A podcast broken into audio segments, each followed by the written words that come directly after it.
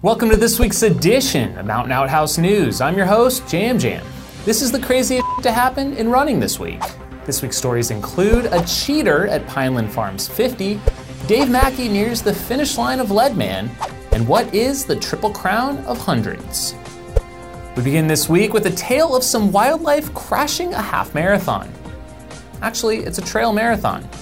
Two grizzly bears banded on course at the Yukon River Trail Marathon in Whitehorse, Canada. Race leader Brendan Morfitt first spotted the bears and was held up a bit in order to safely pass them. According to him, it ended up costing him the win as he ultimately finished second in 326.51. Nice excuse. We have no choice but to resurrect our old segment, the Jackass of the Week, after hearing about this next story.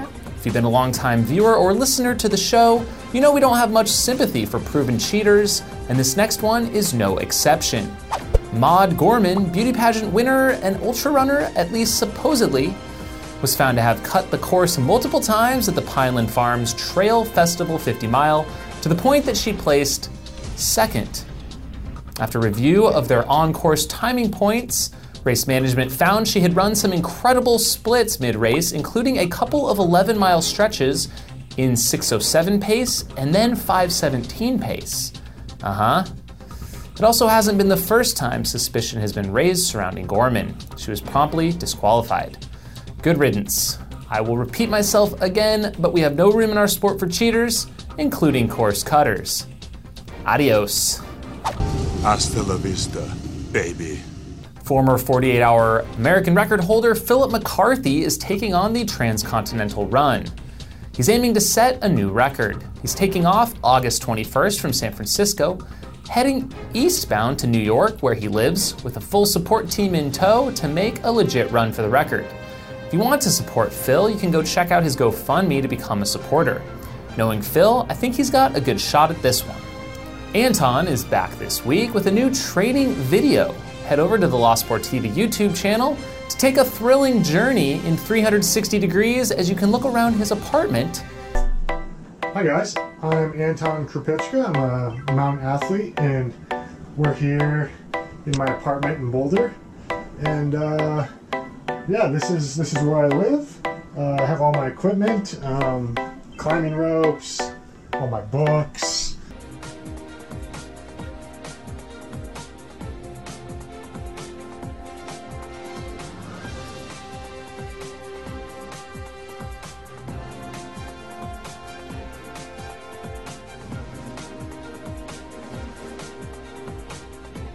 Salomon continues to push the envelope in live coverage, and I'm not just saying that because I'm a Salomon athlete. They were back in action this past weekend at Sierre Zinal, live streaming the whole event on Facebook and YouTube with video athletes running along the course. It, it, it works, we've got a number of different um, people out there with, with different cameras, and now we have transitioned onto a mountain bike. I think we've got a couple of uh, electric bikes out there from Giant unfortunately, um, we'd like to we'd like to give uh, the filmers regular bikes, but the electric bikes do help a little bit. Also with drones and commentary by Mael and Emily. Talk Sorry. about the young guns. The young guns, uh, I think they can do a really impressive race. I'll be seeing it all firsthand as I've been recruited to join the video team this weekend at Pikes Peak in Colorado, the next stop on the Golden Trail Series tour, presented by Salomon. Look for me out on course chasing the leaders or flying drones. I'm pretty stoked. So, how did Sierre Zinal play out? Well, Kilian Jornet and Lucy Wambui Murigi, for the second straight year, took the crown on this insanely technical and competitive wild race. With three of the six races now complete, it is a close race in the overall Golden Trail Series, with Ruth, Ruth Croft three points ahead of Ida Nilsson in the series with 250 versus 247 points. Kilian is out front on the men's side with two victories, one at Mont Blanc Marathon and the other at Sierre Zinal. Pikes Peak is next up, followed by the Ring of Steel Sky Race and the finale at the Otter Trail in South Africa. Speaking of Pikes Peak, Dakota Jones is on his way via bicycle from Durango to Pikes Peak. He'll be cycling his way to the race before towing the line next Saturday. See you soon, buddy. You're a little bit better than me because I'm flying in. Speaking of runners turned cyclists or bikers, Rob Krar took on the Leadville Trail 100 mile mountain bike race this past weekend and fared pretty well. He turned in a 14th place performance this year, which is one place better than his debut at the race back in 2016. Nice. Also completing the bike race was Dave Mackey, who is nearing the climax of his Leadman journey this summer. He got the bike done and 10K run as well on Sunday, now with only the Leadville 100 mile trail run to cap off his incredible summer. Dave, of course, is a recent amputee and former Ultra Runner of the Year. Really excited for Dave to get this run done this weekend. I'll be sure to be glued to the coverage. This week in Clean Sport, well, kind of. We noticed Kilian posting about his participation in the Quartz program prior to Sierre Zinal. And let's actually take a look at what that exactly means. What is the Pro- Quartz program and what isn't it? It is a little unclear from their website exactly what they are testing for, but if you go to the quartzprogram.org, you can actually look at some elite athletes' published blood work. They show when and where the sample was drawn and the values. It seems most of what they test are just basic health markers, like blood cell counts, and they aren't really doing legit drug testing. But maybe this will change over time. There are currently 31 athletes listed publicly, but it's incredibly hard to navigate the site. You have to scroll through a calendar month by month to even see if any tests were administered. Couldn't really find any for Kilian. I'd say overall it was a two star experience for me on their site, and when you look at it from a doping control perspective, I'm just not sure if this is really doing anything. I'd be glad to hear from someone with more ex- expertise on this topic, as I know it is a complex issue. On a side note, it appears for a fee of 2,000 euros, you can become a Quartz Program Elite, have your blood tested 6 to, t- 6 to 12 times per year to monitor your health, and even make your results public. Is it worth it? I don't know. Now for a few race results. Keep in mind, I filmed this early in the week, so not all results were available. I apologize in advance if I miss some. First to Utah for the Ute 100, an inaugural 100 miler in the La Sals by Run Bum above Moab. Mike McCongle took the win by becoming the first and only finisher under 24 hours, 22 hours, 51 minutes. Wesley Orman was second in 25.09. The first female was Amber Ramondo in 29 hours, 35 minutes, with Lee Connor in second in 30.26. On a side note, I've got to shout out Aravaipa's own Noah Doherty by finishing his second 100 mile race in a hair under 30 hours. While still going on, during the taping of this show, we do have a winner of this year's Bigfoot 200. Wes Rittner takes the win in 59 hours, 52 minutes. Wes is no stranger to 200s, having finished Moab last year and previously Tahoe in 2016. Well done. We'll have more on that next week.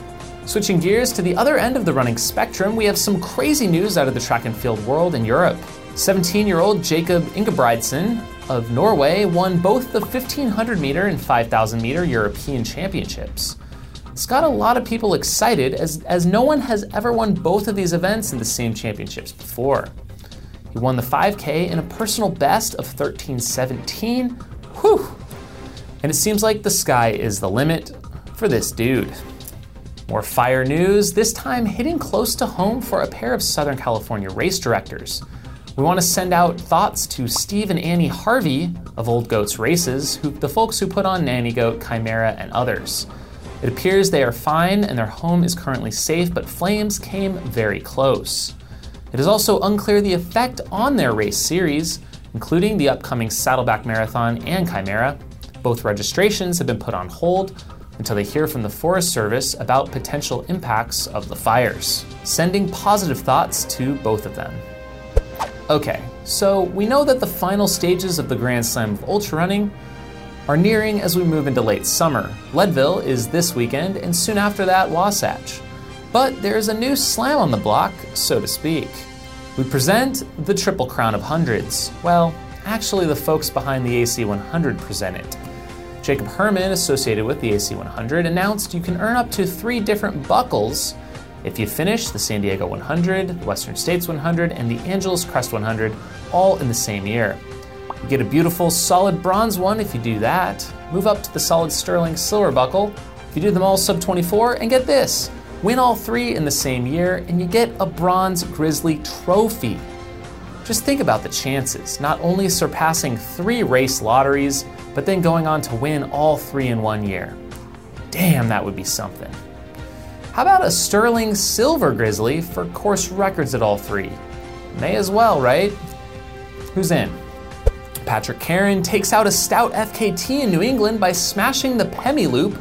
Y'all are gonna grill me for the proper butchering of the full name, the Pemigewasset loop. Patrick went unsupported and completed the 31 mile journey in the White Mountains of New Hampshire in 5 hours, 41 minutes, 12 seconds. He bettered Ben Thompson's 6 hours, 6 minute former record. We gotta give a huge shout out to one of our longtime Patreon supporters, Brian Sands, for completing his first 50K at the Skyline 50K, California. Huge congratulations. For a full interview of his experience, go check out his interview on the Ginger Runners YouTube channel.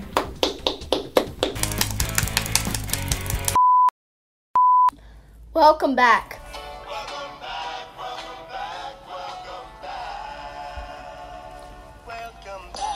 Welcome back, everyone. Been a fun summer. Lots of races going on here. Let's get to it. Oh, wait. Let's check the Black Canyon countdown. Exactly 187 days to go. That's coming quick. Better start tapering. The Bigfoot races, all this play. Wait, what? Who edits this? Oh my gosh. There we go. Let's try it again. The Bigfoot races all took place this past weekend over at Mount St. Helens.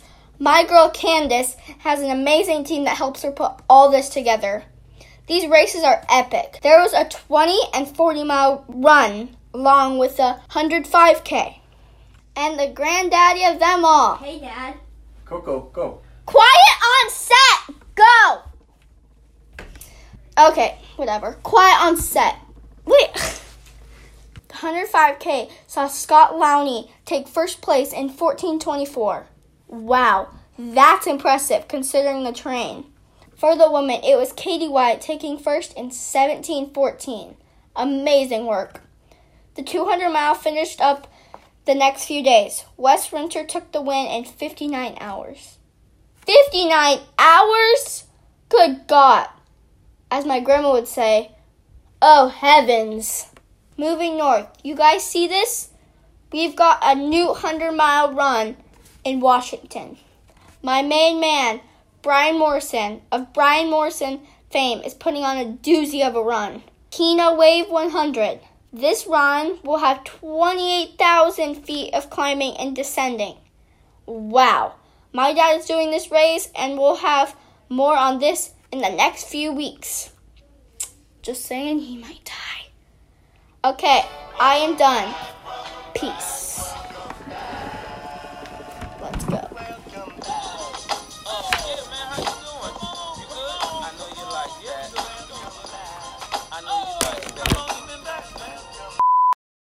And with that, thanks for tuning in to episode 106 of Outhouse News. Thanks for checking out the show, and we'll see you next time.